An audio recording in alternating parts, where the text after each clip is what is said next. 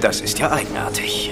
Der Zentralcomputer bestätigt Ihre Karte nicht. Na, was soll denn das? Sie wissen doch genau, wer ich bin. Ja, natürlich weiß ich, wer Sie sind, Botschafter, aber der Computer weiß es leider nicht. Vielleicht habe ich Ihre Karte auch nicht richtig eingeführt. Sie wissen ja, wir Nahen sind nicht sehr tüchtig. Wenn wir funktionieren sollen, muss man uns ständig im Auge behalten. Sehr witzig.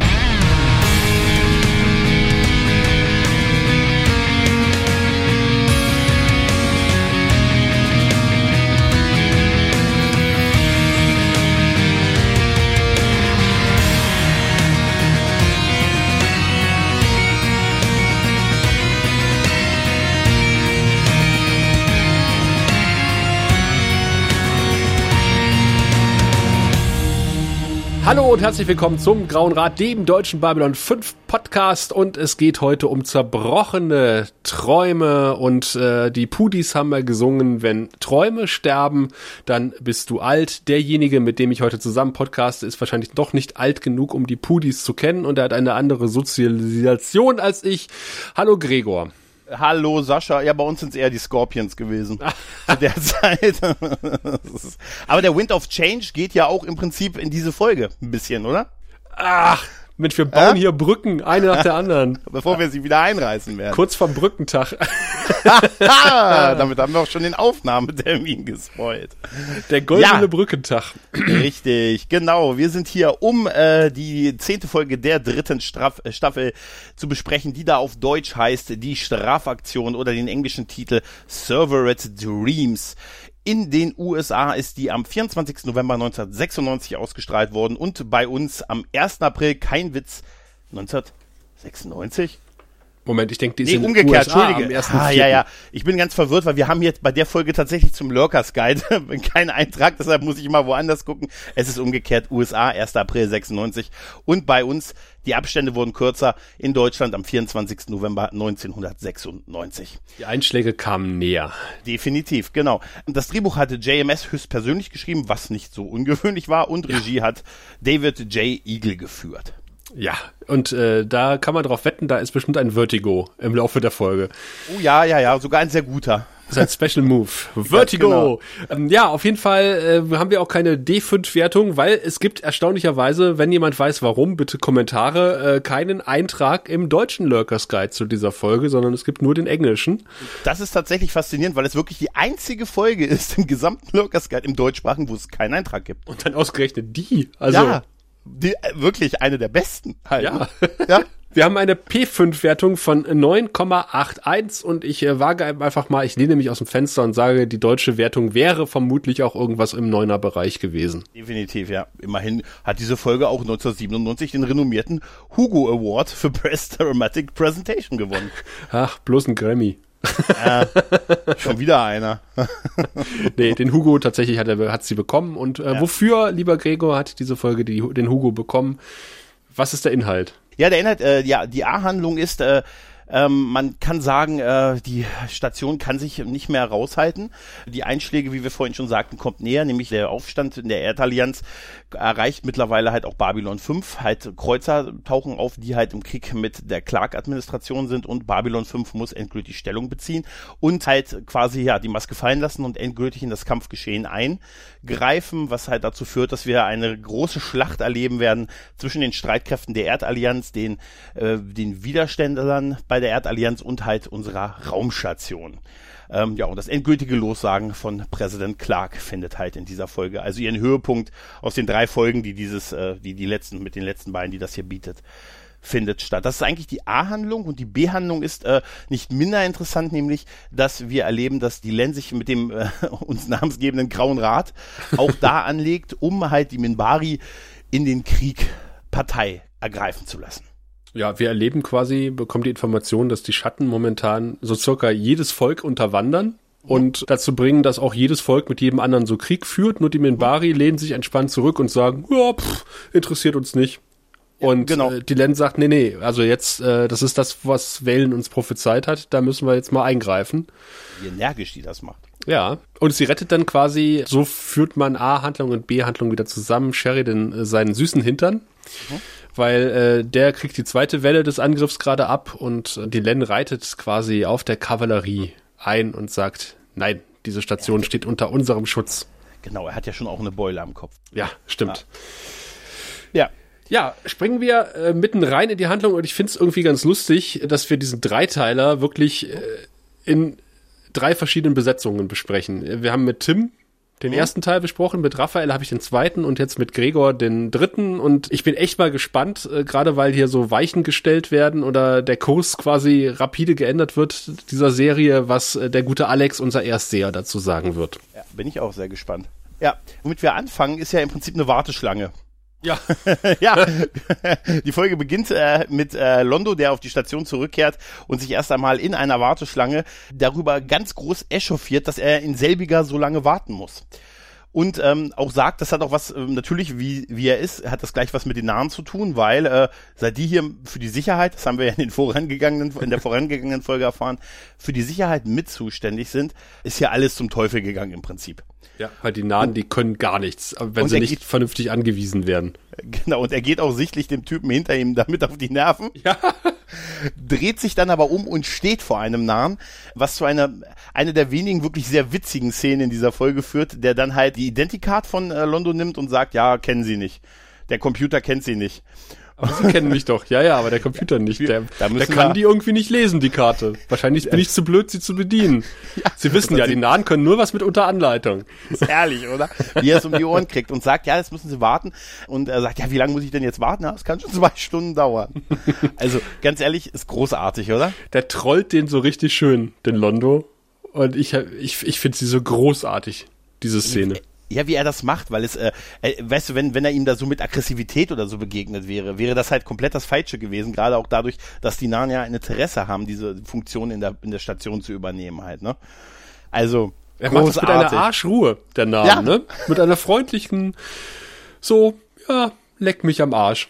Ja, und wie er ihn bittet, doch einfach weiter in der Schlange zu warten. Ja. Und dann kommt ein guter Szenenübergang, weil Londo sagt, ah, alles geht den Bach runter, seit die Menschen anfangen, sich gegenseitig zu bekriegen. genau, und was wir dann sehen, ist ein ähm, Sternkreuzer, also die Alexander, um genau zu sein, auf der Flucht, äh, der sich halt, äh, ja, ein Ge- Feuergefecht mit einem anderen Erdallianz-Schiff, ja, liefert. Passenderweise die Clarkstown. Wir sehen ähm, dann auf der, wir sind auf der Brücke, äh, sehen wir den, äh, Moment, Moment, ich, ich habe es mir aufgeschrieben. Er heißt äh, Major, Major. Ed Rain, genau von Bruce McGill äh, gespielt, den wir noch als guten Freund von MacGyver aus der 80er Jahre MacGyver. Ja, er hat sich leider den Schnurz, die Schnäuze abrasiert. ja, aus der einzig wahren ähm, Show, äh, einzig wahren MacGyver-Show kennen. Genau. Lustiger Funfact am Rande. JMS äh, wollte eigentlich. Ja, genau. Achso, das wolltest du erzählen. Okay, dann sag du. Nee, er wollte eigentlich äh, einen anderen Schauspieler engagieren, der aus, äh, der zu der Zeit zum Beispiel im Film Alarmstufe Rot 2 mitgespielt hat und der so ähnlich hieß. Und äh, da wurde ihm gesagt, ja, wollen Sie diesen McGill? Und er sagte ja zu der Casting-Mitarbeiterin und dann hat sie Bruce McGill eingestellt statt den anderen McGill. Und ja, so, so ist der an die Rolle von Major Ed Rain gekommen. Ja, Der ist dann auf dem Set erschienen und JMS hat gesagt, wer ist das denn eigentlich? falsche. Ja. Wer hat hat irgendwie den, den anderen Edward, heißt er, glaube ich, oder so ähnlich, ähm, in einem Café getroffen und hat gesagt, hast du nicht mal Lust, bei, bei Babylon 5 mitzuspielen? Und der hat gesagt, klar. Und äh, dann hat sich aber Bruce irgendwie gemeldet, äh, Initiativbewerbung, und dann kam es zu einem, ja, fast unsorgtheatermäßigen Verwechslungsschwank. Total witzig, oder? naja, auf jeden Fall äh, sehen wir halt äh, auf der Brücke, wie er mit seinem ersten Offizier halt äh, die Kampfsituation bespricht und äh, ja, man sagt halt, ja, man ist halt schwer beschädigt und ja, wo kann man hin, wenn man schwer beschädigt ist und auf der Flucht vor, der, vor den Truppen der Erdallianz ist? Nach äh, Omega 3, Ja, aber wenn Omega inklusive 3, Fettsäure. Ja, aber wenn Omega, Omega 3 auch keinen Platz hat, dann hast du immer noch eine freie Andock-Bucht bei Babylon 5. Da fand ich aber die ganze Sequenz toll, wo er über den, also die besiegen Ja, die Clarksten und er erzählt ja dann, ja, ich kannte den Captain der Clarksten und äh, wenn ich wieder auf der Erde bin, dann muss ich dann muss ich mit seiner Familie reden. Er hatte Frau, drei Kinder und einen Hund. Eine Katze. Eine Katze, Max. Max. Ich habe mir aufgeschrieben, genau, Katze Max. Fand ich irgendwie, ja gut, es soll halt verdeutlichen, ne, das sind, das ist jetzt eine andere Kriegssituation, als wir bisher in der Situ in der Serie hatten, nicht mehr die einen gegen die anderen, sondern im Prinzip halt die gegen wir, wir gegen uns, jeder gegen jeden, du gegen mich. Ja, das sagt er ja auch äh, Ja. sehr superschwellig. Er sagt, das ist nicht so wie sonst, sondern hier kennen wir unsere Gegner. Was wohl aus Max wurde. Übrigens, ich bin Max, die Katze. Und ihr Hobby Max. ist mörderisch. Max, Alter, stimmt. Max Power. Nein, aber auf jeden Fall ist es halt, ja gut, es soll halt nochmal so ein bisschen die Verbundenheit und die andere Situation halt verdeutlichen und die Dramatik, die jetzt in dieser Kriegssituation. Warte, halt Max herrscht. Guyver. Ah ja. Wie hieß der noch? Wie hieß der noch in der Rolle? Wer? Max, Wer? der bei Max Guyver. Äh, Der war doch MacGyver. Nee, nee, aber er hier, der hat doch der war doch so, so, so ein sympathischer Schurke, ne? So ein bisschen Ja, Harry ja, Mudd aber- mäßig. Er war so wie wie ich ein ehrenwerter Drecksack. der Pierre der Außerirdischen. Du meinst, äh, wer, wer, wie die Rolle hieß, die Ja. er bei MacGyver gespielt hat? Äh, warte, ich, äh, aus, aus Mangel an, äh, an, an Erinnerung, es war auf jeden Fall, er war irgendwie sein bester Kumpel, der ihn aber auch immer wieder reingelegt hat. In 19 Folgen, soweit bin ich schon. aber, aber irgendwie, ah, Jack Dalton. Er war Jack Dalton. Genau. Sein, sein Adjutant, also von, Ja. von Jack MacGyvers Freund, ist übrigens, äh, der hat, äh, der, einer der Kinderdarsteller aus TOS. Ich, äh, es gibt doch diese, Genau. diese, diese Folge, wo die Kinder um Kirk rumtanzen. Und Genau, ich, Phil Morris. ja, Ja. genau. Und ich Genau. meine, in der Folge hat er mitgespielt, eins der Kinder, und er hat in Star Trek 3 sogar noch mitgespielt. Genau, und er ist dann äh, bei der Neuauflage von der Mission Impossible Serie Ende der 80er Jahre hatte er eine Hauptrolle. Mann, du bist vorbereitet. Ja, ein bisschen tatsächlich. Ich kann mich zurücklehnen, warte. Zurücklehnen, äh, zurücklehnen, äh, zurücklehnen tut sich auch Sheridan, als er seinen Platz im Besprechungsraum einnimmt, wo Susan und Gary Beide auf ihn warten und äh, ja, er darüber informiert wird, äh, dass äh, die Alexander auf dem Weg ist. Dann ist klar, die Kacke ist am Dampfen. Ja, äh, sie können nichts anderes machen halt. Ne? Sie können ja nicht sagen, könnt ihr nicht herkommen und äh, sie sind sich da schon der Situation bewusst, dass es dann äh, sehr, sehr ernst für sie wird, weil die Alexander halt von allen möglichen Erdstreitkräften mittlerweile verfolgt wird. Die Szene ist im Nachhinein unfreiwillig komisch, äh, wenn man Futurama gesehen hat, weil äh, Sheridan kommt rein und sagt, Bad News, everyone. Ja, Und ich musste so lachen. Bad News, everyone. Professor Farnsworth. Der Professor Farnsworth war super. Im Nachhinein war es ein riesiges, ein Riesenfehler, immer nur ein Paket mit einem interstellaren Raumschiff loszuschicken. Wir könnten uns von der Erde lossagen, aber ich habe leider schon meinen Schlafanzug an. Scruffy liebt sein Unternehmen. Nein, aber wer sein Unternehmen auch liebt, ist der Ranger, zu dem unser lieber Arzt jetzt gerufen wird, der verletzt auf dem Landedeck liegt und von Dylan noch äh, am Kopf versorgt wird. Ja, es wird gesagt, äh, man konnte den, den Ranger nicht auf die Station bringen oder in die Krankenstation, weil dann wäre er gesehen worden. Genau. Und in ich dachte so, Augenblick- pff, ja und? Ja, und? Ist doch völlig egal, ne? Ja. Aber was, was, was mich aber viel mehr irritiert hat, war, dass Chicard einfach zwischen den Kisten Ja, hervorgekommen ist. der steht da ewig Das- wahrscheinlich Da habe ich mich wirklich gefragt, was, warum? Chika, was machen Sie hier? Ich warte auf mein Stichwort.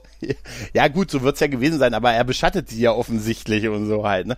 Auf jeden Fall sagt er, kein Problem, ich bringe ihn in die Krankenstation, ähm, sie müssen sich keine Sorgen machen und ähm, dann nimmt er ihn, also will ihn tragen und er wird auch gleich gefragt, wie weit können sie ihn denn tragen? Und er sagt, so weit, wie es nötig ist. Das ist eine Mischung aus nobel und arrogant und das Ja, finde ich irgendwie ganz lustig. Aber man sieht noch, wie er ihn tatsächlich bis zum Ende des Raumes schleppt. Und dann fallen Ja? lässt. Ja, habe ich mir auch gedacht. Ich habe förmlich, als diese Ablende war, habe ich förmlich gesehen, wie die anderen versucht haben, den noch zu halten. Dann, weißt du.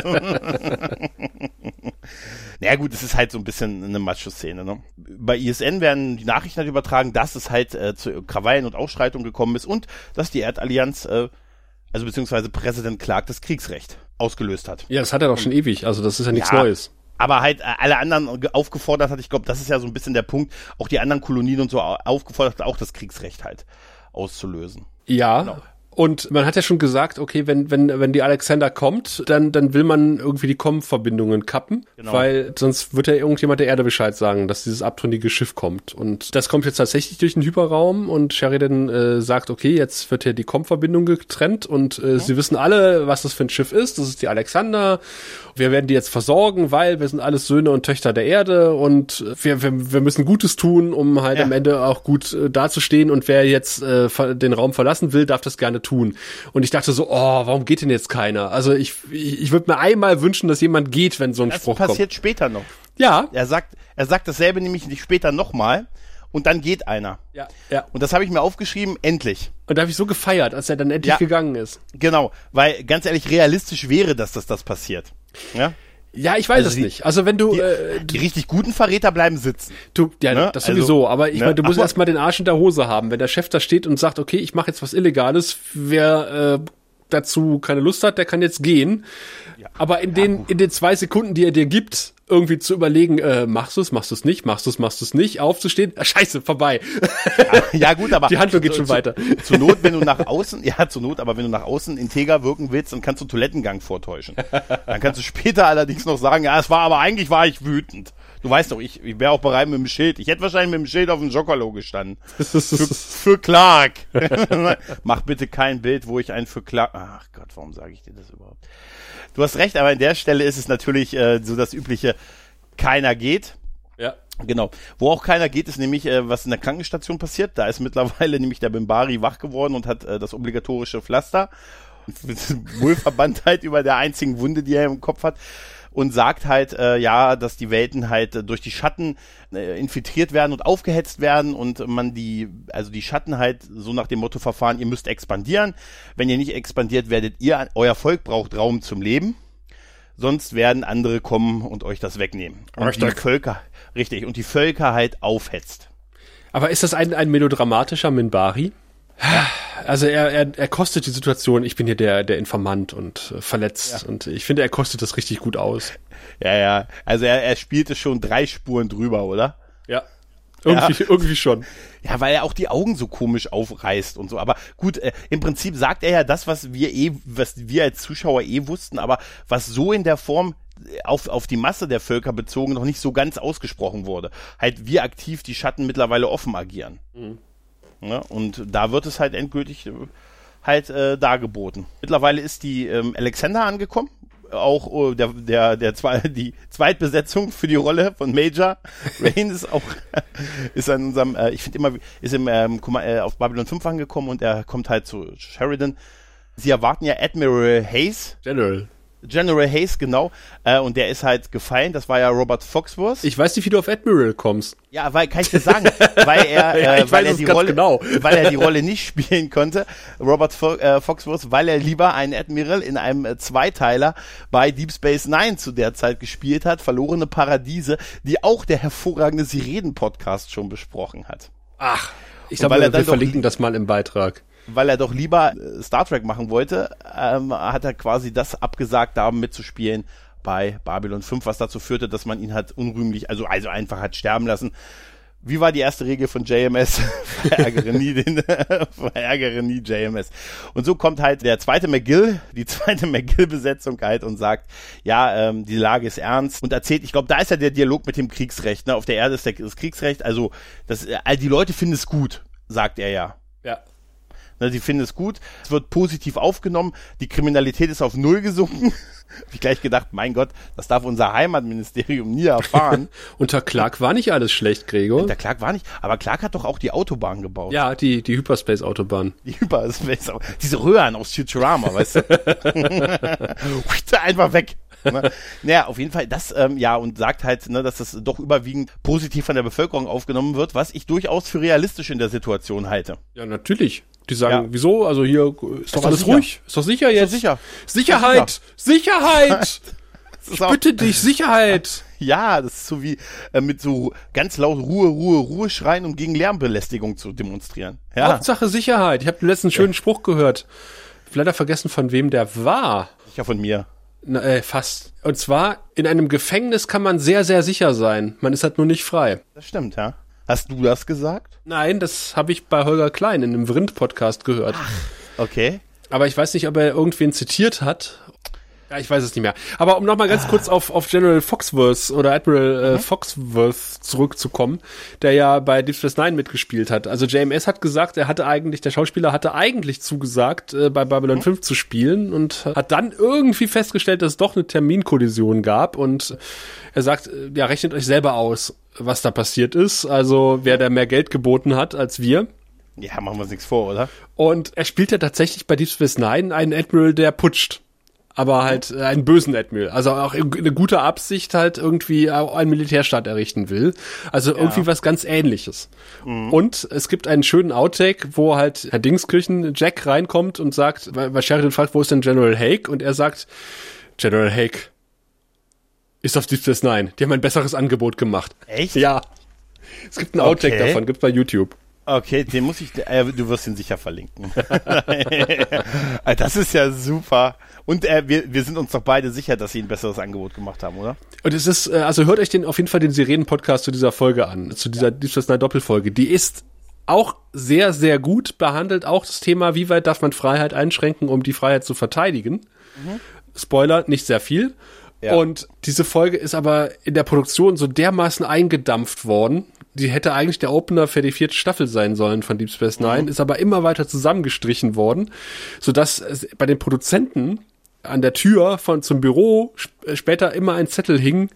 Denkt dran, was bei Homefront Paradise Lost passiert ist. Es hätte sowas werden können, ne? denn das ja. hatte richtig Potenzial. Und ich, äh, wir haben ja schon mal drüber geredet, ich glaube außerhalb von der Aufnahme, dass äh, diese ganze Sequenz zwischen äh, dem Formwander, der O'Brien äh, spielt und Cisco da quasi nachts am, am Brunnen, einer der geilsten Dialoge ist, den diese Serie hatte. Ja. Und der so wahr ist.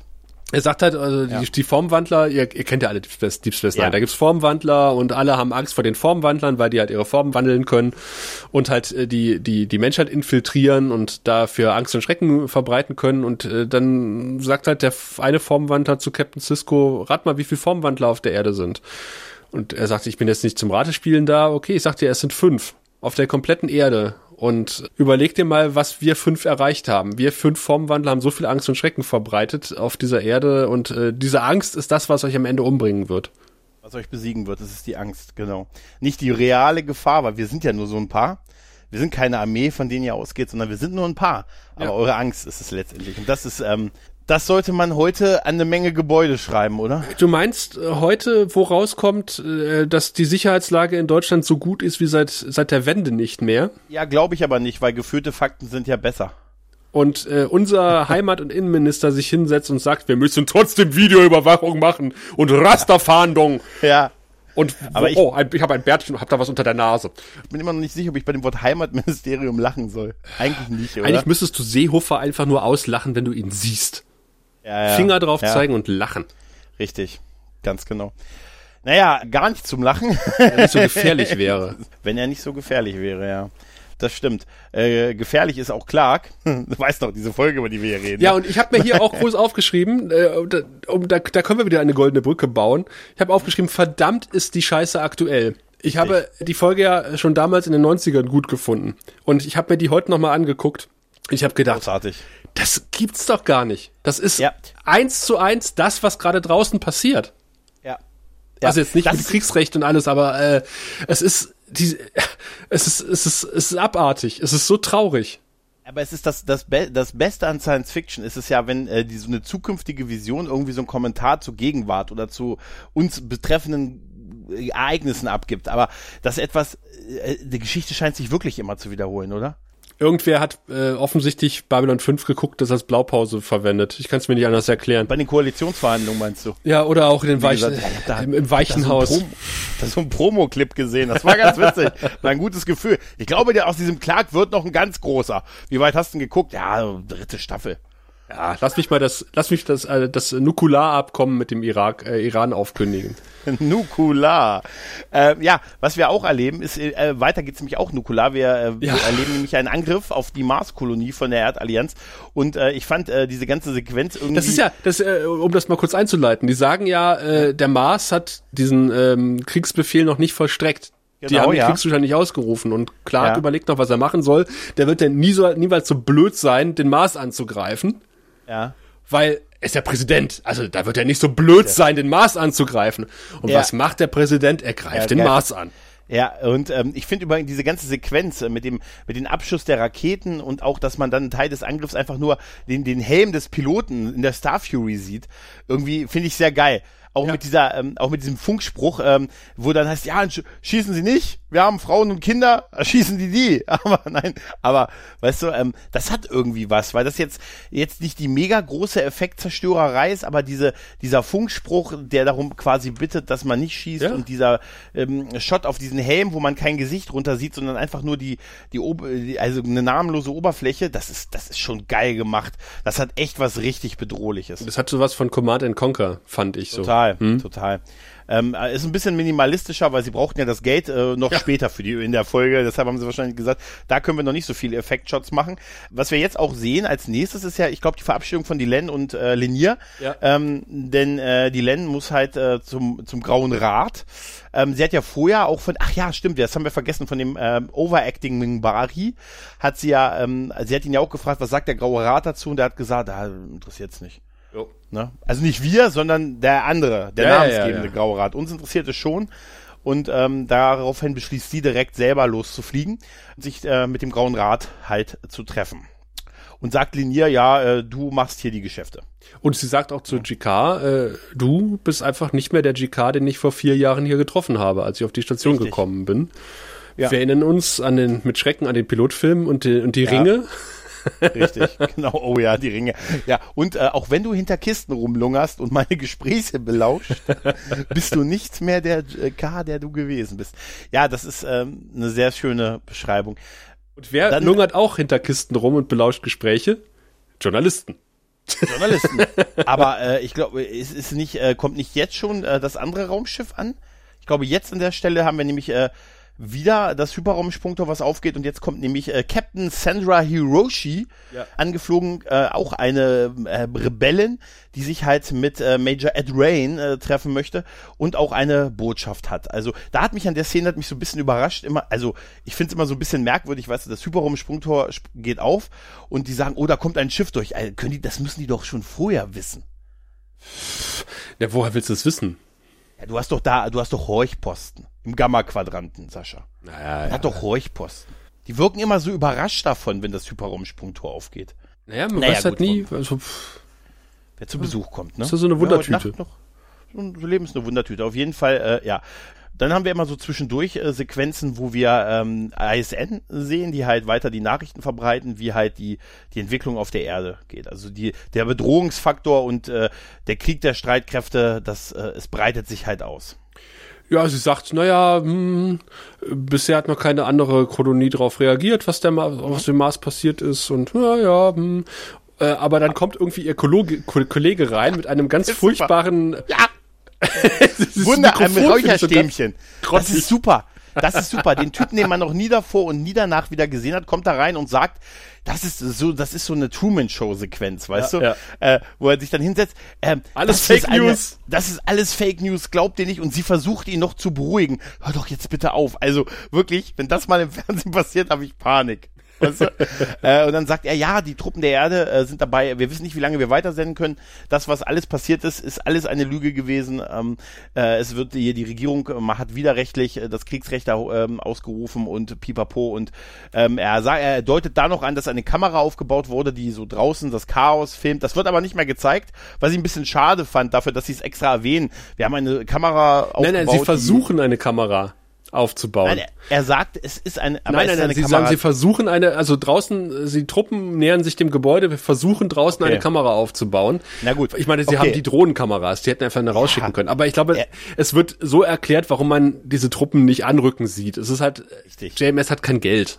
Und äh, es Ja. wird halt hier äh, Show Don't Tell äh, oder Tell Don't Show, das berühmte. Aber ja, es funktioniert so leidlich. Aber naja, aber dafür sehen wir ein bisschen mehr von dem ISN. Ja, Studio. das fand Muss ich toll. Mit dem Bildmischer das im fand ich- Hintergrund. Ja, ja. Ja, das fand ich auch toll, weil das hätten sie nicht tun müssen. Sie hätten ja eigentlich nur diesen Typen mit diesem unglaublichen Wunderräucherstäbchen da zeigen müssen, der dann so ähm, einfach äh, einfach auspackt im Prinzip so, weißt du, der Nachrichtensprecher, der durchknallt halt, ne? Und sie brechen ja auch da nicht sofort ab und aber dann dieser Kameraschwenk, wo du siehst, genau die Bildmischer, die Leute, die dahinter sitzen, auch so noch jemand, der zur Seite kommt und der anderen Moderatorin noch ein bisschen was zuflüstert und dann äh, wird auch gesagt, ja, die, wir hören Explosionen und wir sind hier im 14. Stock und dann gibt es so ein paar Trümmerteile, die von der Decke fallen und in dem Moment wird dann die Übertragung abgebrochen. Dann gibt es Ameisenkampf, Statik. Dann gibt es Ameisen, äh, das stirbt anscheinend nie aus, oder? Nee. Ne? Ne? Definitiv. Ja, genau. Jetzt äh, kommen wir aber, jetzt sind, bewegen wir uns aber in die Nähe des Vertigo-Effekts, denn Captain Hiroshi ist da und sagt, ähm, ja, es sind Kriegsschiffe unterwegs, um die äh, Alexander äh, aufzuhalten, ähm, zu aufzubringen. Ed, wie heißt er nochmal? Ed Rain? Ich habe den? Namen irgendwie, warte mal. Ed, nee, wäre schön, wäre schön. Nein, Ed Rain äh, sagt, ähm, ähm, ob er, ob sie verschwinden sollen, also ob sie in den Hyperraum springen sollen, damit die Raumstation nicht in Gefahr gerät, weil die Truppen ja offensichtlich ihn jagen, also die Alexander.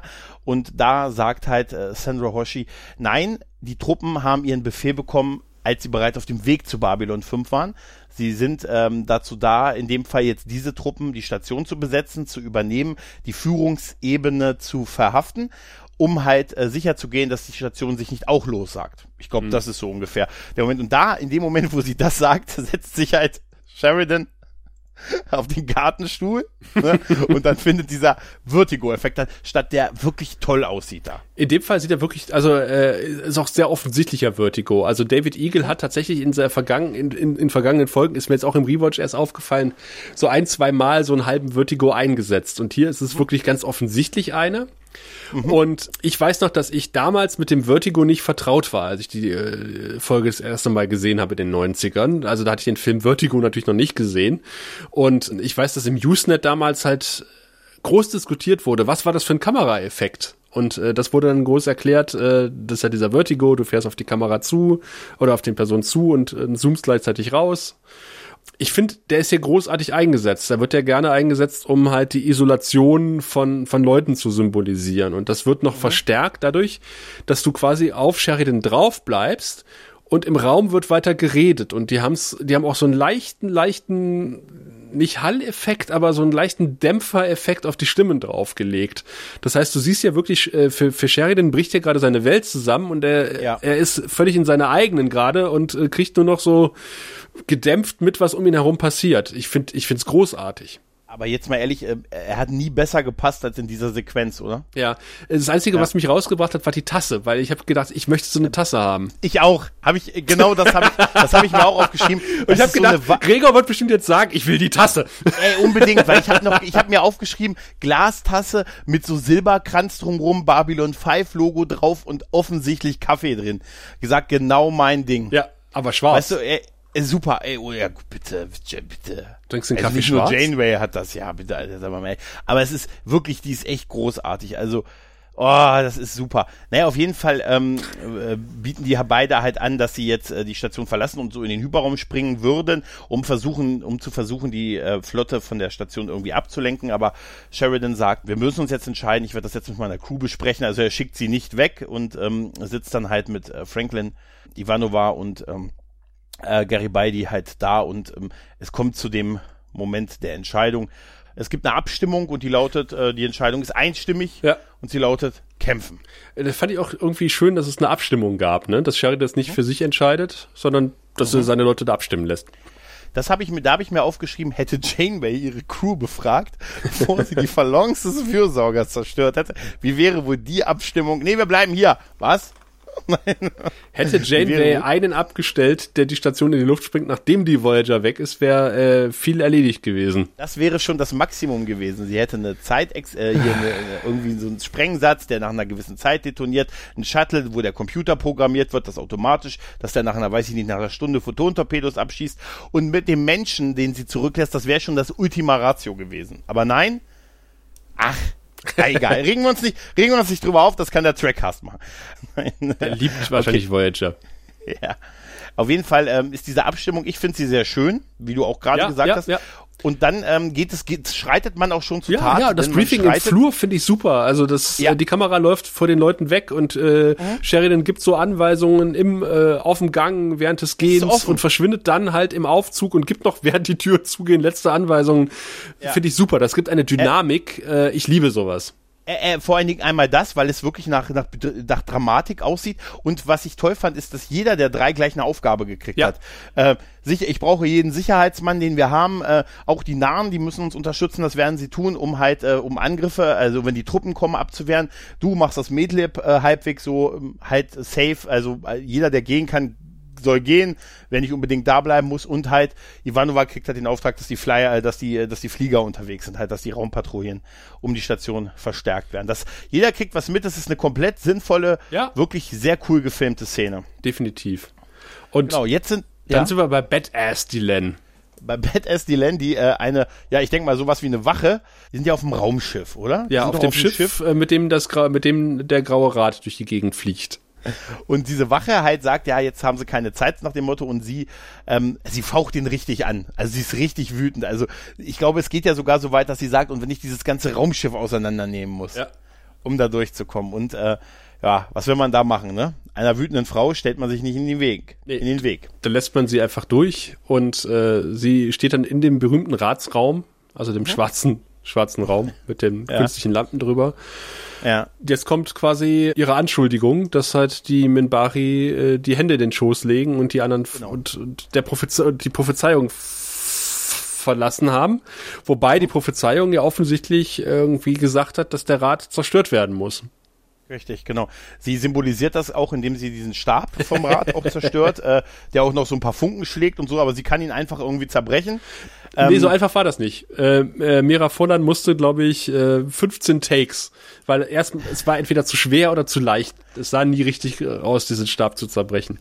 Also auf jeden Fall der 15. Es schien ganz gut zu Ja, wirken, ja. weil das, das sieht, äh, das sieht ganz gut aus, wie auch so mit diesen. Die haben gesagt, äh, nee, komm, wir legen einfach ein paar Funken drüber. Ist gut, Mira. Mira, das machen wir jetzt in der Post. Mira, wir haben nicht so viel Zeit. Ja, mit Blick ja. auf die Uhr. Wir haben ja Jakal ist schon geschminkt, na, ja, Katsula ist schon geschminkt und es ist warm. Ne? Machen wir in der Postproduktion. Mach einfach, komm, ist egal. Wir legen ein paar Funken drauf. Wenn nicht, mache ich ein Vertigo drüber. So würde es Nein, auf jeden- Herr, Compton gemacht, ja. Ja, richtig. Oh Gott, erinnere mich nicht daran. Auf jeden Fall, oh, nein, ist egal. Auf jeden Fall ähm, gibt, äh, liest sie dem Rat ordentlich die Leviten. Halt mit Hinweisen auf die Prophezeiung und dann auch mit, äh, dass die religiöse Kaste und die Kriegerkaste zwei Drittel der Flotte befehligen und dass es Zeit wird, ähm, halt äh, aktiv zu werden, dass man nicht einfach nur zusehen kann und ähm, sagt dann auch äh, so Jerry Maguire mäßig, wer mitkommen will, wer jetzt wer mitkommen will, der kommt mit und natürlich gehen auch ein paar gleich mit. Ja. Ne? Der eine wird noch versucht aufzuhalten, was ich witzig fand. Ja, aber er lässt Der ja, eine, also so, so, so, so Alibi halber, ne? Er Ja, so ein bisschen so, so. nö, ach nee, ich möchte, ja, okay, dann Ja, halt nicht.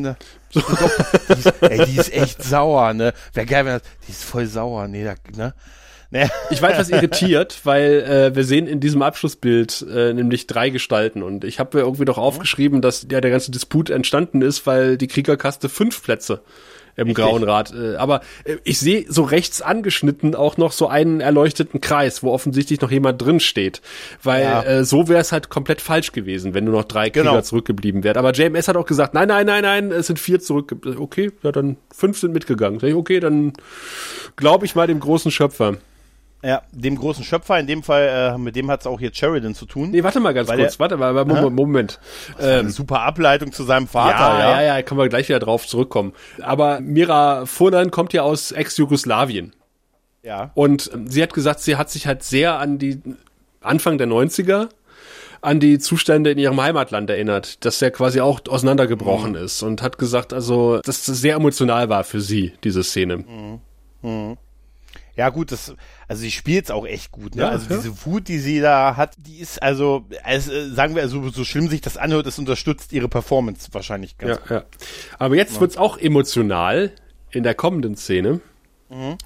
Weil Sheridan ruft seinen Papa an und äh, redet, äh, ja, redet halt, er scheint sich immer nur zu melden, wenn es erst ernst wird und äh, redet mit äh, Papa David Sheridan und ähm, ja, macht im Prinzip schon so eine Art äh, ja, Verabschiedung. Ne? Also er deutet halt an, dass es jetzt äh, Dinge sich ändern werden und äh, also es fängt halt an mit, ja, wo ist denn Mom? Mom ist einkaufen, du weißt ja, wie sie ist und so und dann sagt er, ja, hör zu, du wirst jetzt eine Weile nichts von mir hören, ähm, die Situation auf der Erde ver verändert sich und sein Vater scheint ein, ähm, also wenn ich mal irgendwie im Widerstand sein muss, dann hoffe ich das so ein, dass mein Vater so reagiert und sagt, ja, ist kein Problem, Junge, mach, was du für richtig hältst. Was, was er, er sagt noch, ich habe dir doch äh, irgendwie beigebracht, wa- was ist das, was er ihm beigebracht Nie hat? ein, ein Äh, Streit beginnen, aber ihn immer beenden. Genau, ja, und äh, mach dir keine Sorgen um uns, äh, wir haben, wir haben mächtige Freunde. Aber ich finde, das ist ein total schöner Spruch.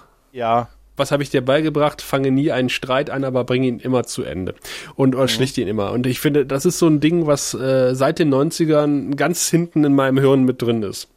Richtig, ja. Diese ja, Lektion. so. Also ich fand, und ich finde ohne, ohnehin den Schauspieler, der leider letztes Jahr verstorben ist, Ende letzten Jahres, 1928 geboren übrigens. Mhm. Ähm, Rance Howard. Ja, ja. finde ich großartig. Ich finde ihn super. Ich, mhm. wir, wir sehen ihn auch später nochmal und ich ja. finde die Szenen zwischen Sheridan und seinem Vater großartig, weil ja. das ist so ein bisschen wie bei Dune jetzt hier. Ne? Also die führen ein Gespräch, aber sie führen auch ein zweites Gespräch, was wir aber nicht hören, aber was wir mhm. durchaus mitbekommen. Wir sehen übrigens, ich glaube, nie seine Mutter, ne? Nee, das nicht. Die wird erwähnt immer, aber ich glaube, ich kann mich auch nicht erinnern, dass wir sie je irgendwann gesehen haben. Ne? Es ist, es ist äh, schon ein bisschen schmalzig, dieses Gespräch, aber ich finde, es wird halt auf die großen Klischees verzichtet, sondern es wird, ja. es wird halt klar, die wissen beide ganz genau, ja. was sie da gerade für ein Gespräch führen und dass das eventuell der letzte sein könnte, aber äh, sagen es halt nicht. Ja, aber in dem Kontext ja. finde ich das völlig in Ordnung. Ja, und, und ja. du weißt einfach, sie müssen es nicht aussprechen. Ja, sie, weil sie es beide ganz genau wissen. Und ich finde, das ist von beiden Schauspielern großartig gespielt. Ja, ich finde auch dieses äh, dieses gequälte Lächeln, was was Sheridan ja. so ein bisschen hat, weißt du, wenn er äh, wenn du merkst, dass er eigentlich lachen möchte, aber ihm das Lachen im, im Halse so ein bisschen stecken bleibt, man man sieht's einfach ähm, also große Leistung von Bruce Boxleitner, mhm. muss man ganz ehrlich sagen. Ja. Bruce. Ja. Ach ja, jetzt hatten wir noch mal so einen emotionalen Moment, oder? Ja, und jetzt kommt aber noch ein weiterer emotionaler Moment, denn äh, die äh, Fighter werden losgelassen, weil die im Moment die feindlichen Schiffe äh, durchs Sprungtor kommen können und äh, das passiert ja auch bald und Sheridan wird jetzt gescannt von Drahls ah, ja, holographischem System. Das, das, ist ein Punkt, genau. Das hat er vorher nämlich im Gang noch zu den seinen Leuten gesagt. Er braucht die Maschine, ähm, die, die Holo, das Hologramm von Drahl in den voran, also bei seinem letzten Auftritt überall hin projiziert hat, um damit er als Projektion halt auf der auf der Station überall erscheint. Und da habe ich mich gefragt, warum? Ja. Nur für den dramatischen Effekt? Weil es gut aussieht, tatsächlich. Ja, aber aber oder? Es sieht halt wirklich ja, verdammt gut aus, wie er als Hologramm in der Station rumschwebt an verschiedenen Ecken. Aber es, es, es weil er sagt auch später, also es, ich finde es ja schön, dass darauf Bezug auf drei Bezug genommen wird, weil er hatte nun mal die große Maschine unten, die ganz schön mächtig ist, mhm. dass halt auch gefragt wird, was ist mit Drahls Maschine, sollen wir die benutzen? Also nein, nein, das soll keiner wissen, dass wir die haben. Sag ich, ja, Typ, du hast gerade dein holographisches System von Drahl benutzt, was ja, keiner er, hat außer Drahl. Also er begründet es ja damit, dass das das letzte Ass im Ärmel ist was sie noch haben, also drei als große ja, Maschine und große Maschine und dass sie das deshalb jetzt noch nicht einsetzen wollen äh, zu dem Zeitpunkt. Aber was ich mich bei der Sequenz gefragt habe, ja, es sieht gut aus und es hat sicher einen riesen dramatischen Effekt, aber es gibt ja später in der Serie immer wieder die Diskussion, ob, äh, ob die Menschen, ob, ob, ob die Separatisten unter Kontrolle von Aliens oder so stehen, um, um sich gegen die Erde zu wenden. Ja. Ob das dann so clever ist, solche Alien-Technologie zu verwenden dafür, Weißt du, also für diesen, weißt du, was ich meine? Natürlich. Ähm, äh, da kommen wir, da können wir gleich nochmal drauf zurückkommen, weil da kommt gleich nochmal so ein Punkt. Okay. Ähm, auf jeden Fall, also er wird gescannt und ähm, hält halt äh, seine Ansprache in der gesamten Station und äh, äh, verkündet halt das Loslösen von der, Erd, äh, von der Erde und ähm, er baut das Ganze halt nochmal auf. Es gab widerrechtliche Befehle und äh, was der Präsident gemacht hat, der hat den Vorgänger ermordet und pipapo und alles. Und ähm, deshalb sagen wir uns jetzt los und jetzt ist bereits eine Flotte auf dem Weg zu uns und es wird zu Kampfhandlungen kommen. Mhm. Ja.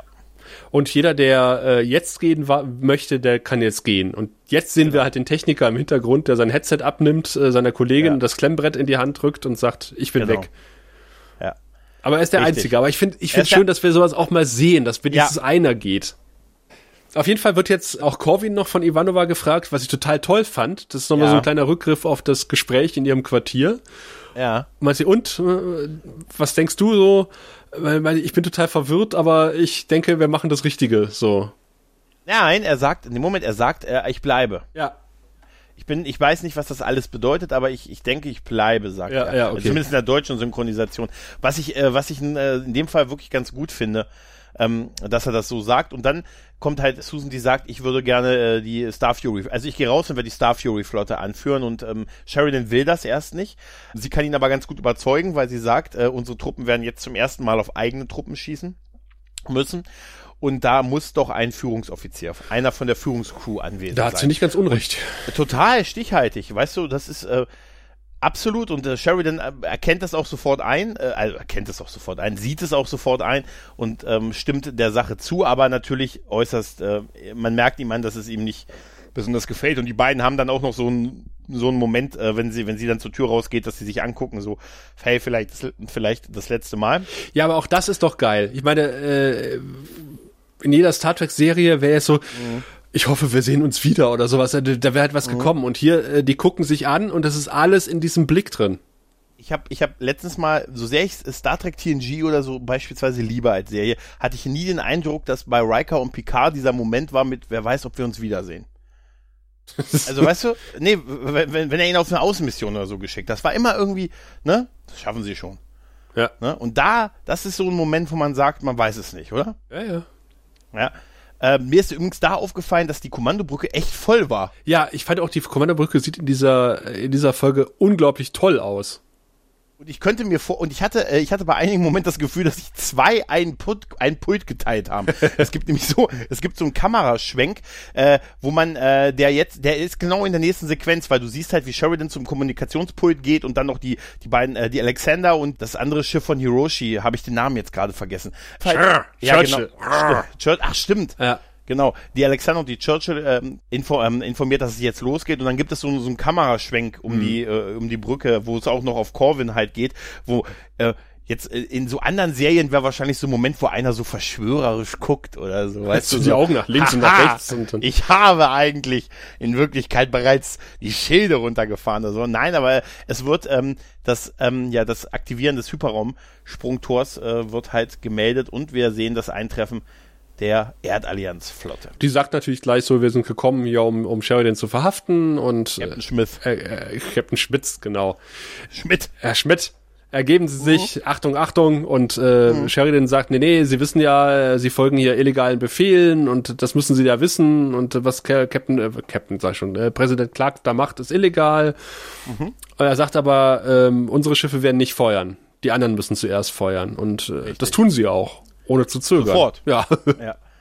Genau. Äh, und dann geht halt äh, die, Camp, äh, die, die Schlacht los. Wir sehen dann immer so auch so Wechsel zu Susan in der Star Fury, in der Star Fury, wie sie halt die Befehle über die die Gleiter leit, äh, gibt. Wir sehen die äh, Churchill und die Alexander, wie sie in Kampfgefechten sind. Wir sehen die tollen Kämpfe der der Star Furies gegeneinander. Es ist ja, du hast es ja glaube ich auch schon tausendmal erwähnt, wie toll das eigentlich ist mit den großen Pötten und den kleinen Schiffen, die die dann. Es ist einfach so so sinnvoll, so zu kämpfen halt, ne? Ja, es ist vor allen Dingen auch extrem unübersichtlich. Und ich habe mich halt gefragt, äh, also haben die die, die Feinderkennung irgendwie vorher angepasst? Mhm. Schießen ja Erdschiffe auf Erdschiffe. Und äh, ich, ich stelle es mir unheimlich schwierig vor, rauszufinden, Ja, wer eigentlich der Feind ist und wer nicht.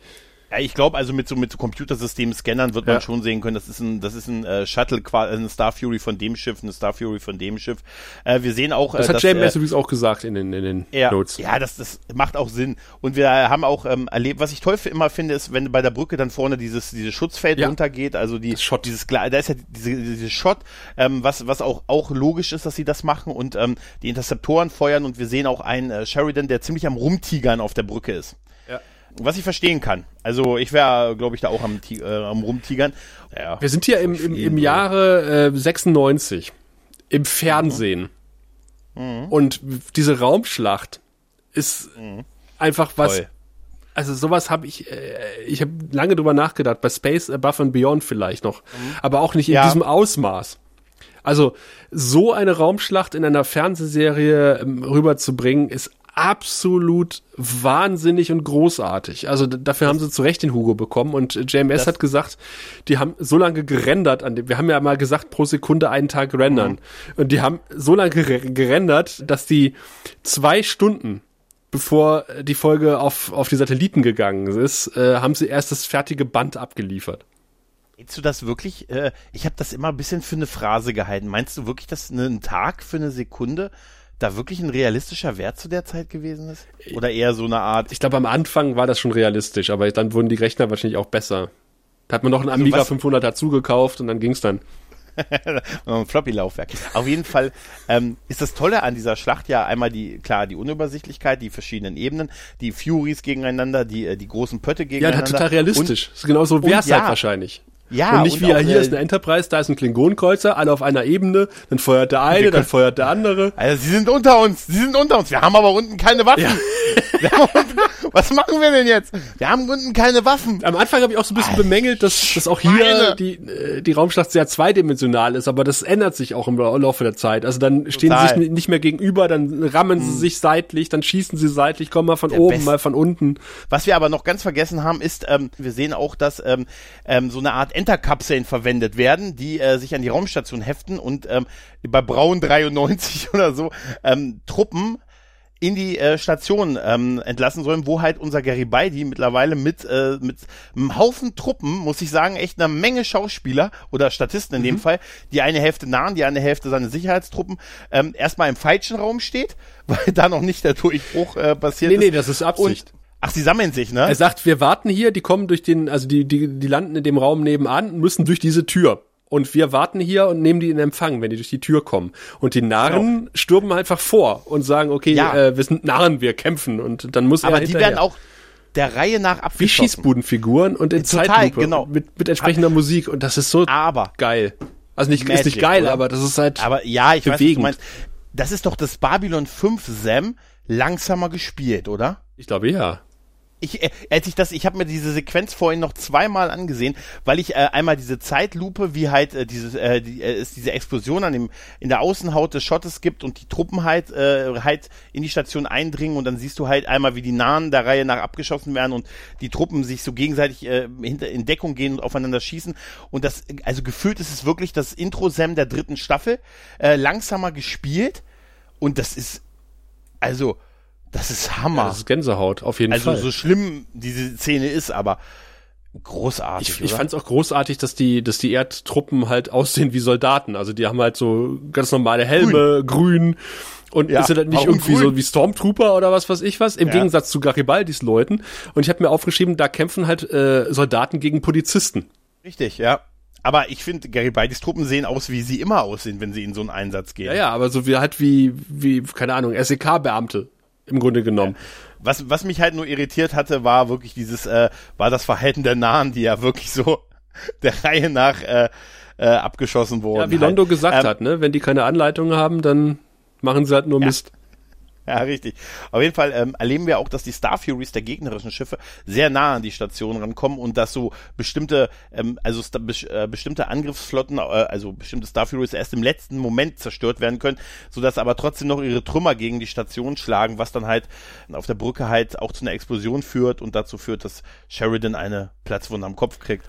Aber ich fand ähm, diese Sequenz eigentlich ganz cool, wie so die Explosionen und der Bildschirme Total. auf der Brücke waren und die alle nach hinten gekippt sind, auch zusammen nach hinten gekippt sind und nicht so der eine links, der andere rechts und es dann noch gebrannt hat. Und dann kommt jemand mit dem Feuerlöscher und löscht.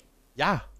Ja. Und vor allen kennst du diese, Hm? ja, kennst du, bei, es gab bei, bei, äh, bei, Deep, bei TNG gibt's ja diese Déjà-vu-Folge oder die alte Enterprise-Folge, wo auch die Brücke brennt und die brennt die ganze Zeit. Diese ganze Sequenz brennt, hat Data so ein Feuer vor sich, wo ich mich gefragt habe immer, Mensch, sag mal, gab's da kein automatisches was Löschsystem ist mit oder? unserem automatischen Feuerlöschsystem? Das ist die Konsole, Das die brennt. Das ist die Konsole, die brennt. Ach, ich sag ja, also, Ach, Alara. zu Orwell einen guten Podcast gäbe, Ja, weißt du? ja, es gibt leider keinen guten. Aber ich finde es auch bemerkenswert, das sind halt die neuen Star Fury Thunderbolts, die man hier, die wir auch Ja. beim Raketenangriff auf den Mars gesehen haben. Sie, die sehen so ein Ja. bisschen aus wie ein X-Wing. Halt ein bisschen länger Genau. als die normalen äh, Star Furies. Die sehen Ja. auch geil aus. Also, Total, total. Also das ist wirklich eine, eine geile Weiterentwicklung. ja. Ne? Also nicht nur so ein paar Flammen an der Seite drauf, damit sie schneller wirken Ein Einhorn. so, sondern Und einen Regenbogen drauf gemalt.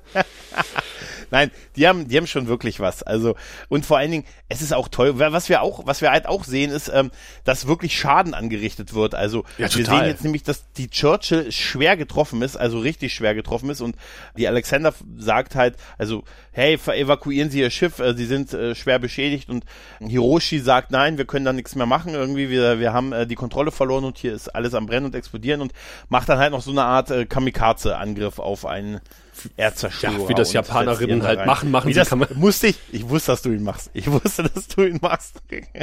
Ramjäger hatten, hatten, hatten wir auch im Zweiten Weltkrieg. Wir können, wir können nichts mehr evakuieren, aber wir können noch steuern, dass wir in das Schiff knallen.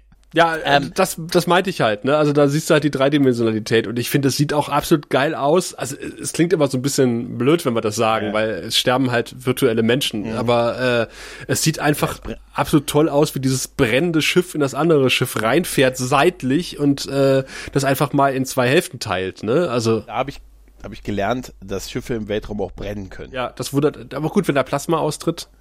Ja, natürlich, klar. Das geht schon. Natürlich. Das passt schon. Das geht. Das passt schon. Das, ich, ich, ich, ich kritisiere nicht, ich stelle nur Fragen. Ja, ja, ja. ist, da fand ich übrigens äh, eine, äh, einen Moment lang toll, weil Ivanova ja einen Moment abgelenkt ja, ist davon ja, ja. und im nächsten Moment gleich dafür den Preis bezahlen muss, weil ihre Star Fury gerammt wird, sie dann nicht mehr wirklich ausweichen kann und ähm, sich mit dem Schleudersitz raushauen kann, äh, raus, äh, also aus der Star Fury abkoppeln muss, was ich ähm, ein sehr realistischen Moment fand, dass man in so einem Moment, gerade wenn man überlegt mal, du hast dann so einen riesen Kreuzer auf deiner Seite, der du siehst, der der opfert sich quasi, da sterben wer weiß wie viele Leute und dass du dann abgelenkt bist oder einen Moment paralysiert bist, auch vor Schreck. Ja, klar.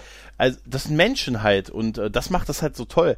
Sie sie zahlt ja auch gleich dafür diesen für diesen Moment der Unachtsamkeit dadurch, dass sie halt im Prinzip aus dem Kampfgeschehen ausscheidet. Zwar überlebt, aber halt ähm, ja rauskommen äh, muss. Ja, aber der Kampf genau. ist ja eigentlich jetzt schon vorbei, ne? Also die Erde hat ja, also Sheridan hat ja gewonnen und die anderen, yippie, wir haben gewonnen. Ja, ja, eigentlich noch nicht. Also wir haben ja immer noch parallel, jetzt mittlerweile sind wir auf der Station in den Faustkampf übergegangen. Ja. Was, was ich sehr super fand, dass die nächste Sequenz nach dieser epischen Sturmsequenz in Zeitlupe äh, ein echter, schöner, Kirk-ähnlicher Faustkampf war. Und dann ist ja eigentlich schon die zweite Welle an Raumschiffen der Erdallianz da. Aber es kommt unverhofft, kommt oft. Ja, man sagt ja, äh, du, wir haben jetzt hier gewonnen. Äh, offensichtlich ja. und gut, dass es vorbei ist, weil wir haben so viele Schäden an der Außenhülle. Das war echt äh, knapp. Da haben wir nochmal Glück gehabt. Also noch so einen Angriff hätten wir nicht überlebt und in dem Moment kommt halt das Sprungtor wieder ja. in, in Gang ja, genau. und ähm, es kommen diverse Kriegsschiffe durch. Corvin sagt, ja. du, es öffnen sich auch noch fünf Sprungtore direkt über uns und Sheridan sagt, ja, genau. sagt nur, okay, wie viele, also er sagt, es öffnen sich Sprungtore, Sheridan sagt so, okay, wie viele und du weißt, äh, er hat, er rechnet damit, jetzt hat er komplett verloren. Richtig, vier, er sagt, es sind vier, es sind vier, es sind vier Lichter. Auf jeden Fall. Und da kommt allerdings Gott sei Dank hinter der Station nicht noch weitere Truppen der Erdallianz raus, sondern äh, die Len äh, mit der Klingonenflotte, äh, ich meine mit der Mimbari-Flotte, die auch gleich äh, ja einen äh, Funkspruch absetzt ähm, und ähm, quasi sagt, die Station steht unter unserem Schutz der Mimbari und äh, äh, verschwinden sie, wenn sie überleben wollen. Und ähm, Captain Schmidt äh, sagt, äh, nein, äh, wir haben hier das Kommando und äh, dann sagt sie so äh, sinngemäß, ähm, ja, der einzige Mensch, der je eine, eine, eine Schlacht gegen eine Minbare-Flotte überlebt hat, der steht auf unserer Seite. Und äh, ja, wenn ihr überleben wollt, dann flieht. Ihr Narren, flieht. Der Bayrock. der Bayrock kommt. Nein, nach ihren markigen Worten, äh, die sie ja oft genug in dieser Folge hat, zieht die Erdallianz-Flotte auch sofort ab. Ja. Die drehen sofort. Das Rendern hat nur noch, wir haben noch fünf Sekunden in dieser Folge und die Erdallianz-Flotte zieht ab und wir sehen dann einen ähm, noch schönen Kameraschwenk ähm, in der Brücke, wo sich die einzelnen Crewmitglieder noch gegenseitig so auf die Schulter hauen und ja, so geil, wir haben wir es überlebt und äh, dann natürlich einen doch sichtlich entspannten Sheridan, weil er froh ist, dass sie es überlebt ja, haben. Ja, und jetzt wäre eigentlich jede TNG-Folge vorbei oder jede Star Trek-Folge, aber wir sind, wir sind ja bei Babylon 5 und äh, ja. da hat alles Konsequenzen. Und ja, die werden uns jetzt, also die Konsequenzen werden uns jetzt wirklich mal ganz deutlich äh, aufs Auge gedrückt. Wir gehen nämlich jetzt in den grauen Sektor, wo immer, äh, braunen Sektor, wo immer noch gekämpft wird. Richtig, genau. Äh, wir merken, dass nämlich die Truppen nicht sofort immer gleich ja. mit den, die Kampfhandlungen einstellen, nur weil einer das sagt. Äh, und äh, es halt dann zu vielen Toten gegeben hat und, und äh, zu vielen Verletzten und es auch einen unserer Freunde äh, getroffen hat, nämlich äh, Garibaldi, der auch äh, schwer verletzt ist. Da ist ja noch so ein kleiner, ähm, kleiner Fun Fact ja. oder ein bisschen Trivia ist, dass Jerry Doyle tatsächlich das einen realen Arm- und Handgelenksbruch hatte das aber trotzdem unbedingt drehen wollte und es so in die Handlung eingeführt wurde dass er halt verletzt war. Also verletzt wurde, aber er war wohl vorher, glaube ich, äh, während den Dreharbeiten schon so verletzt. Ja, lustigerweise ist diese Szene halt nach der Krückenszene gedreht worden. Also er kommt später mhm. mit Krücken nochmal und äh, er bricht sich aber während eines Stunts tatsächlich den Arm und das Handgelenk und äh, wenn man genau darauf achtet, sieht man, dass der Arm, wo er sich den Helm abnimmt, äh, Bewegungen ja. macht, die ein normaler Arm nicht machen würde. Richtig. Ähm, äh, es deut dadurch, dass das echt ist, deutet es auch darauf hin, dass er, um, um was vorwegzunehmen, auch in der nächsten Folge darüber noch redet. Er lehnt sich ja dann irgendwie gegen so eine Wand und, und sackt Ja. da runter und ich glaube, das ist nicht gespielt. Also ich Nee, glaube, genau. er ist da wirklich kurz vom Kreislaufkollaps gewesen. Es wird ja auch so beschrieben, dass er da richtig Schmerzen hatte, aber er das unbedingt drehen wollte, weil es halt äh, so äh, großartig halt geschrieben war. Ja, man muss bedenken, Jerry Doyle war zu, zu dem Zeitpunkt irgendwie ziemlich frisch Schauspieler. Er war vorher irgendwie Börsenhändler. Hm, richtig, genau. Ja. Äh, was wir dann, dann noch sehen, ist halt, ähm, dass die Flotte um die Station halt, also die Kampfhandlungen sind eingestellt. Wir sehen, dass die Mimbari-Schiffe auch jetzt um die Station Ach patrouillieren. ja, jetzt würde ich, jetzt würde ich gerne nochmal drauf zurückkommen. Du hast ja vorhin gesagt, hier Drahls holographisches System. Das nährt ja quasi so ein bisschen die Propaganda, dass die äh, Babylon 5 Leute mit, mit Aliens zusammenarbeiten, um sich gegen die Erde zu verschwören.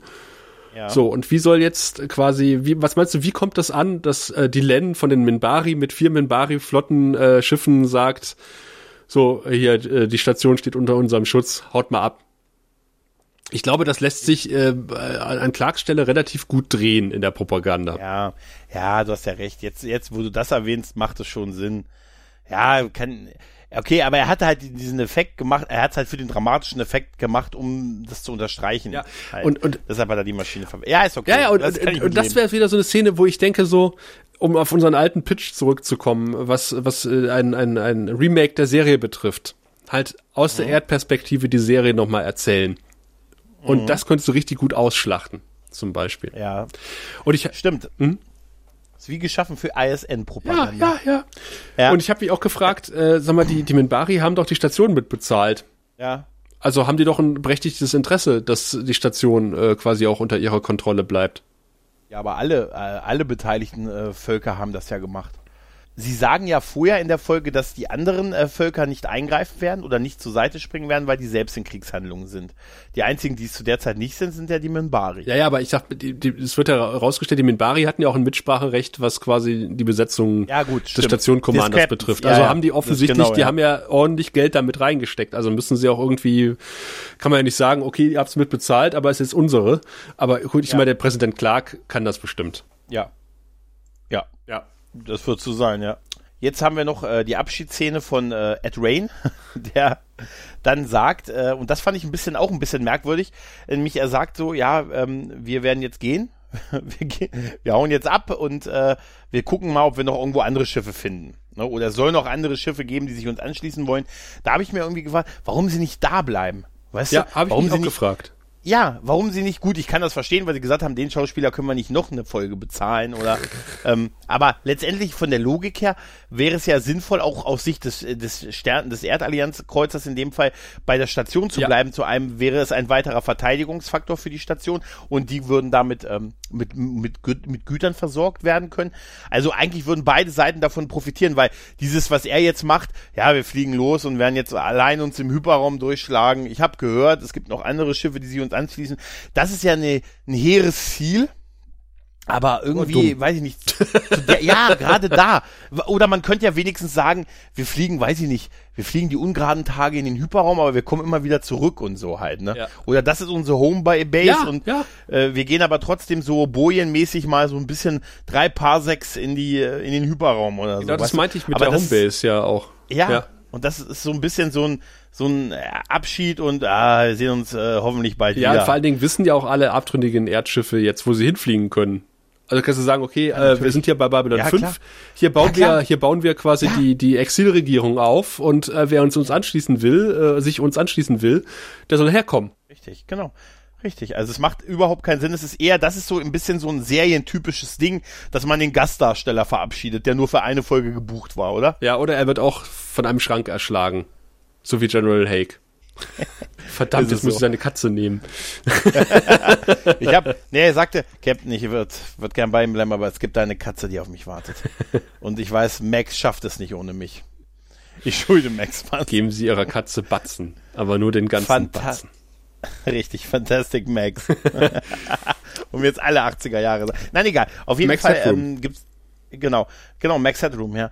Ähm, es gab eine Menge coole Max, Mad Max, Max Headroom, ist egal. Auf jeden Fall haben wir jetzt noch mal ein kurzes äh, Treffen mit Gary Beidi, wo wir halt auch noch mal, der jetzt an der Krücke unterwegs ist halt, was du vorhin Ja. beschrieben hast und äh, wo wir dann noch mal auf die Art noch mal so ein bisschen sehen, was so, was so ein Kampf für Konsequenzen halt noch nach sich zieht. Ja, halt, fand ich super. Sofort, nicht sofort wieder gut ist und man sagt, ah, ist kein Problem, ich habe mich nur mal kurz, ich habe den Schmerz kurz weg, wegtrainiert. Ja, vor allen Dingen, dass sie auch sagen, äh, so wie wir sehen jetzt halt, wie das Nightwatch-Personal äh, samt Armbinde quasi der Station Ja. verwiesen wird und die sagen aber auch ganz Genau. ehrlich, na, es sind die, die die Armbinde tragen. Wir wissen aber nicht, wie viele Richtig. sonst noch sympathisieren und Sheridan sagt, Ja. also Sabotageakte stehen uns bevor. Mhm. Ja. Und das wird ganz klar ausgeschrieben. Und das finde ich super, weil das ist natürlich die logische Konsequenz. Ja, und das ist so eine realistische Einschätzung der ganzen Sache. Ja. Ne? Also jetzt, jetzt mal ganz ehrlich, dieser Moment so, es gehen natürlich nur die, die die Armbinde tragen. Ja, ja. Ja. Der gute, weißt du, der gute Verräter bleibt sitzen. Weißt du? Ja, eben, wie du schon gesagt hast, genau. Ja, auf jeden Fall, die Len kommt jetzt wieder äh, halt auf die Station und äh, es gibt das große, große Wiedersehen ähm, halt der beiden und Sheridan bedankt sich natürlich für die Rettung Mit einem Handkuss.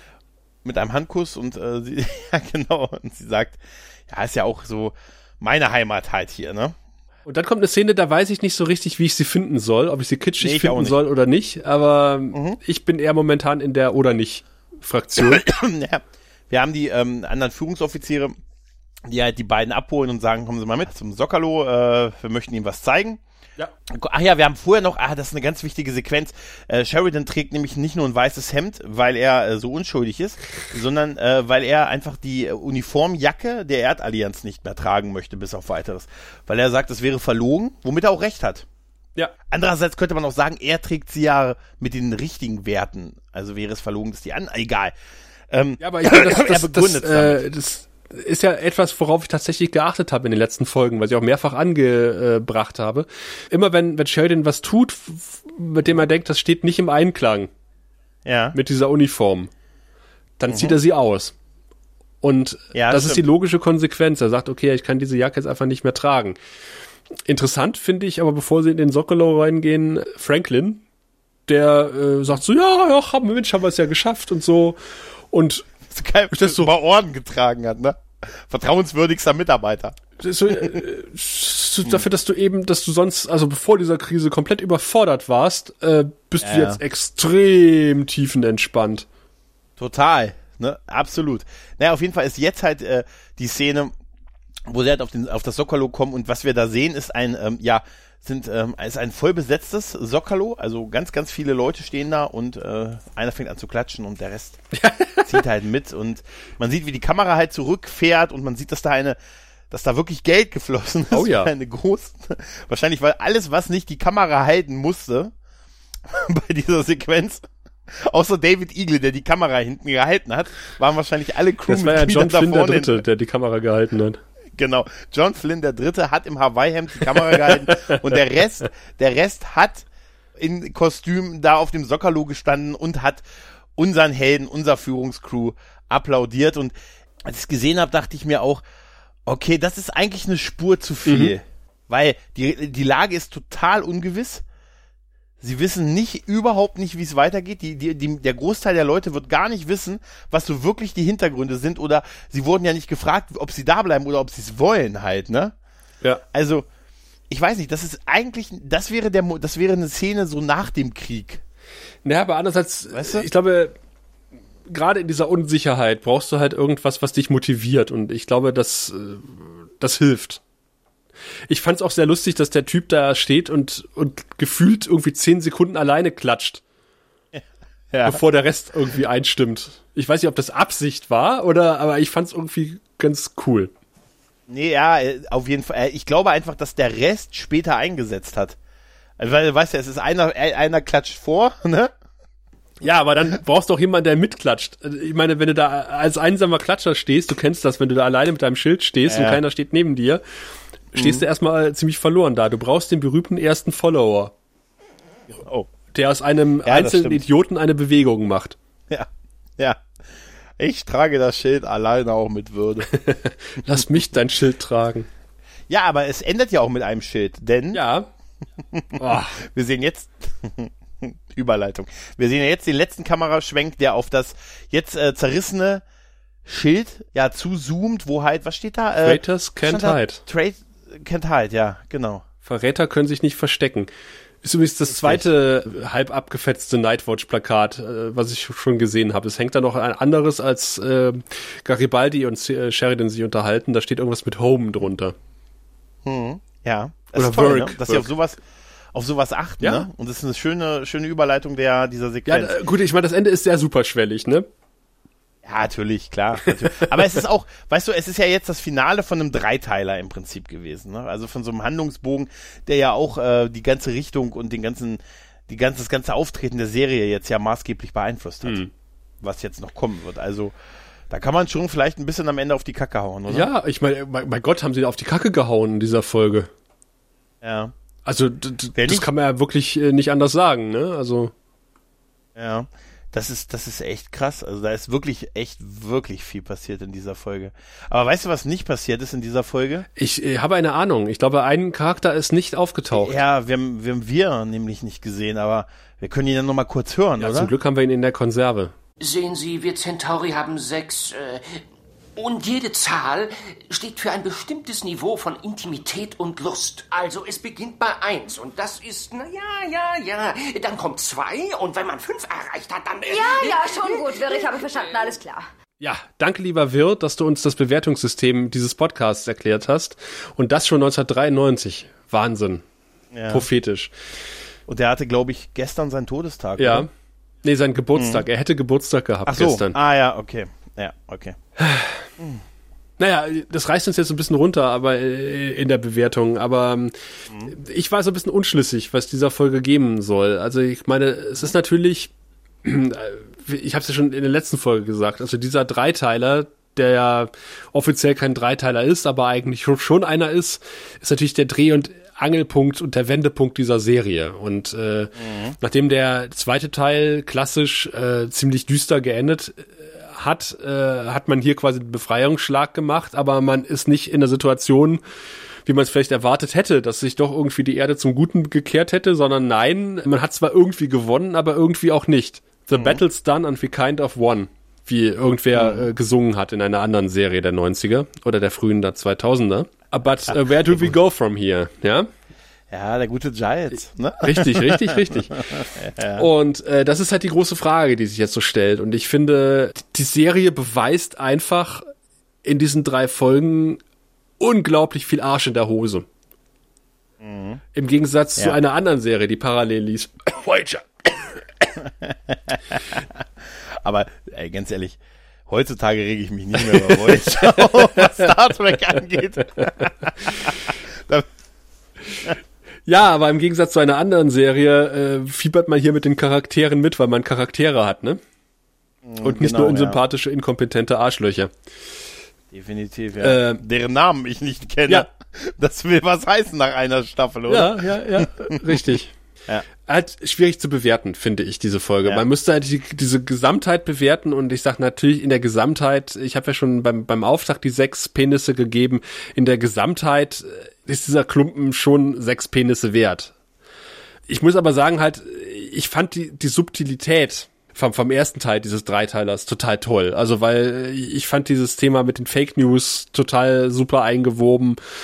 Hier allerdings auch. Ich fand es natürlich dann, die- dieses komische Stäbchenmikrofon ist irgendwie ein Schritt zu viel äh, gewesen, meiner Meinung nach. Aber ich sag mal, ich, ich kann es eigentlich nicht hoch genug hängen, diesen, diesen Dreiteiler, weil der wirklich äh, richtungsweisend ist. Und äh, auch wenn es da mal Zweifel gab, dass diese Serie groundbreaking ist, dann ist es damit mit diesen drei Folgen aus dem, aus dem Weg geräumt. Und ich sag, mein gut, scheiß was drauf, ich gebe fünfeinhalb von sechs.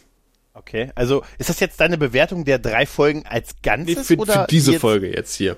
Okay. Es Gut. gibt natürlich, Also, weil ich, ich, ich, ich muss ganz ehrlich sagen, ich, ich werde mit dem Dylan-Teil nicht so ganz warm. Ich hätte, ich Okay. persönlich hätte ihn nicht gebraucht.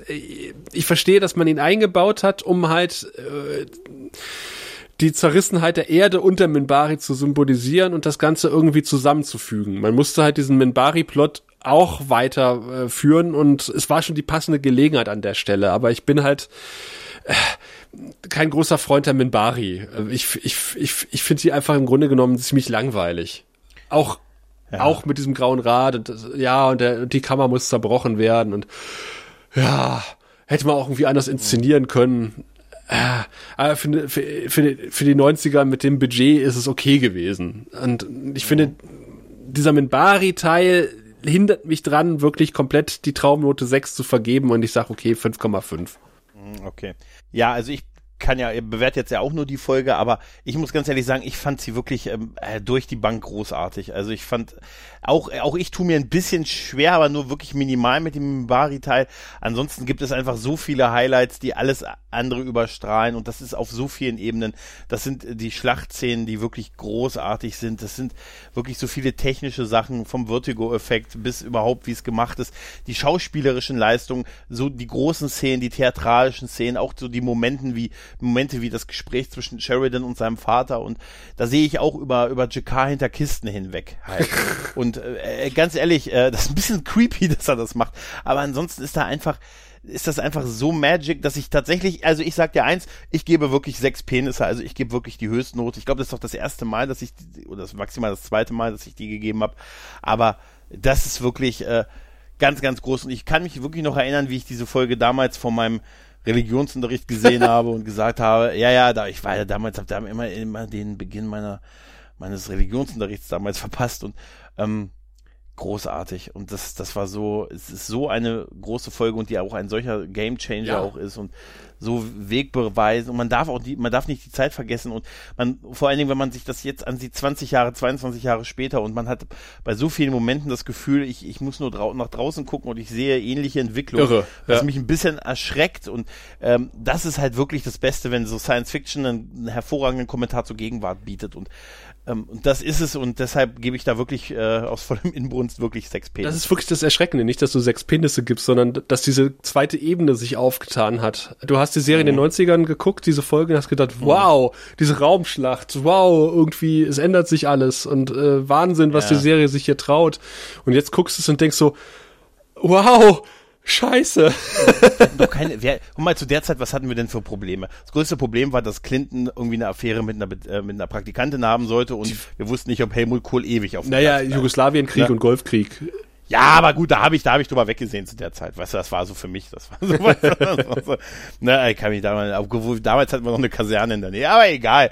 Nein, es war, es ist einfach, Mensch, da, wie alt war ich denn da, als das hier, als das hier lief, war ich 15. Ja. Noch fast ein Kind. Nein. Naja, ich habe Abi gemacht in, in, der, in der Zeit, ne? Und, und großartig. Nee, da war ich schon 16. Aber egal.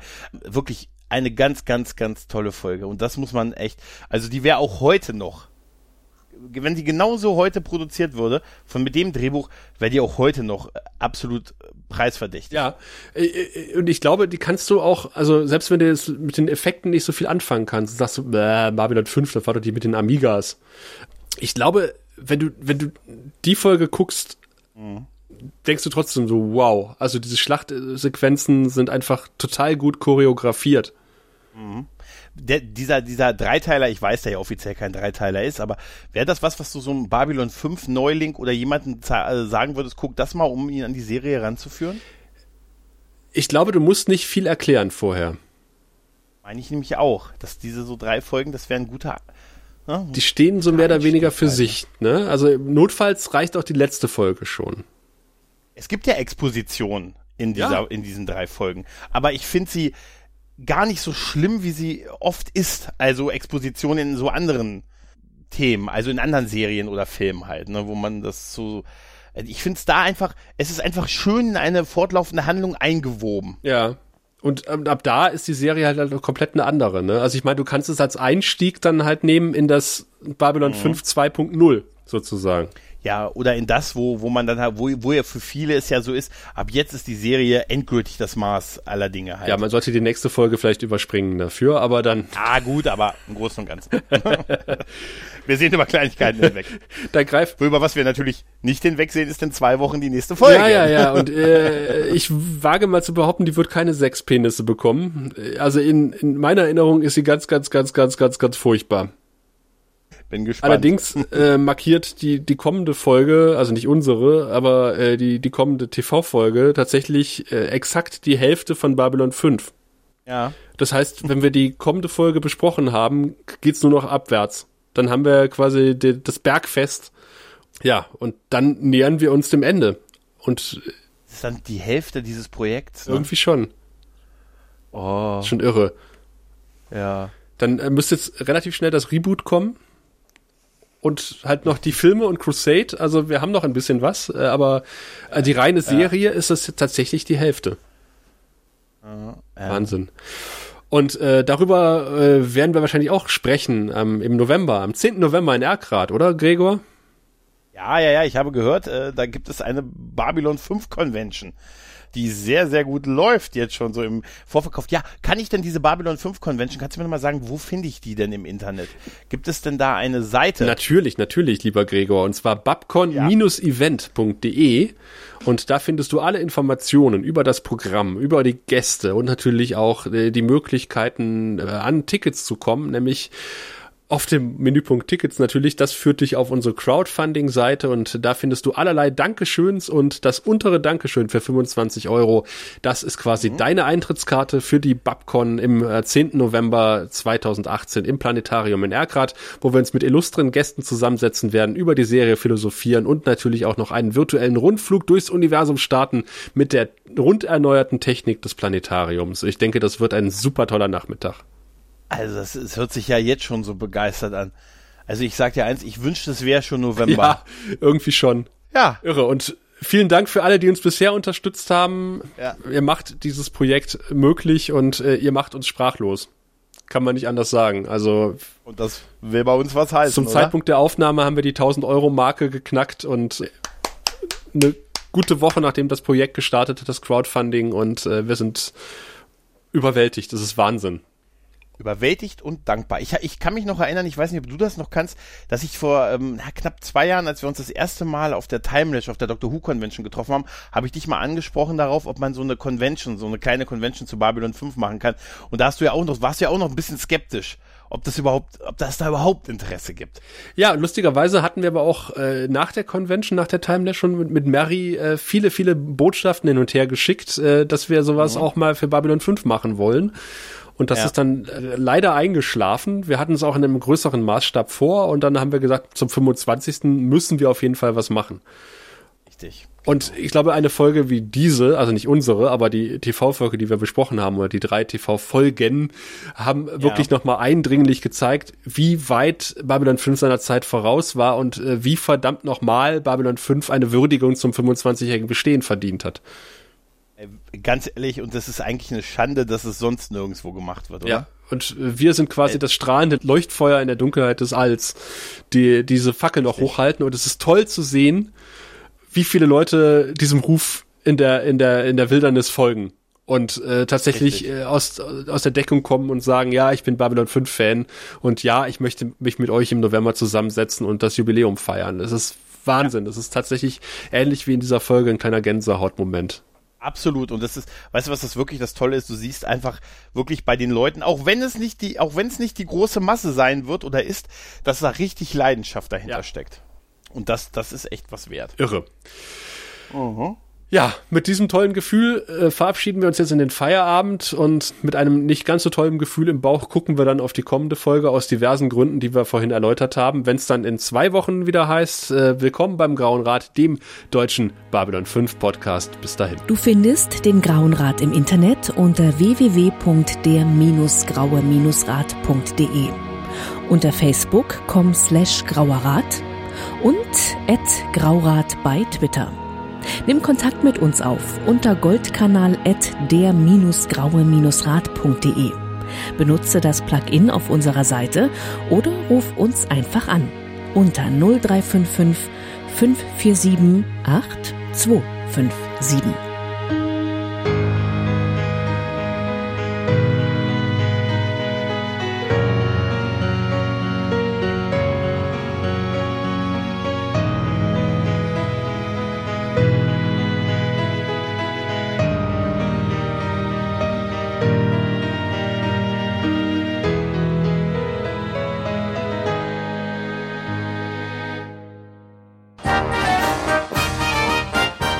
Produktion des Podcast Imperiums.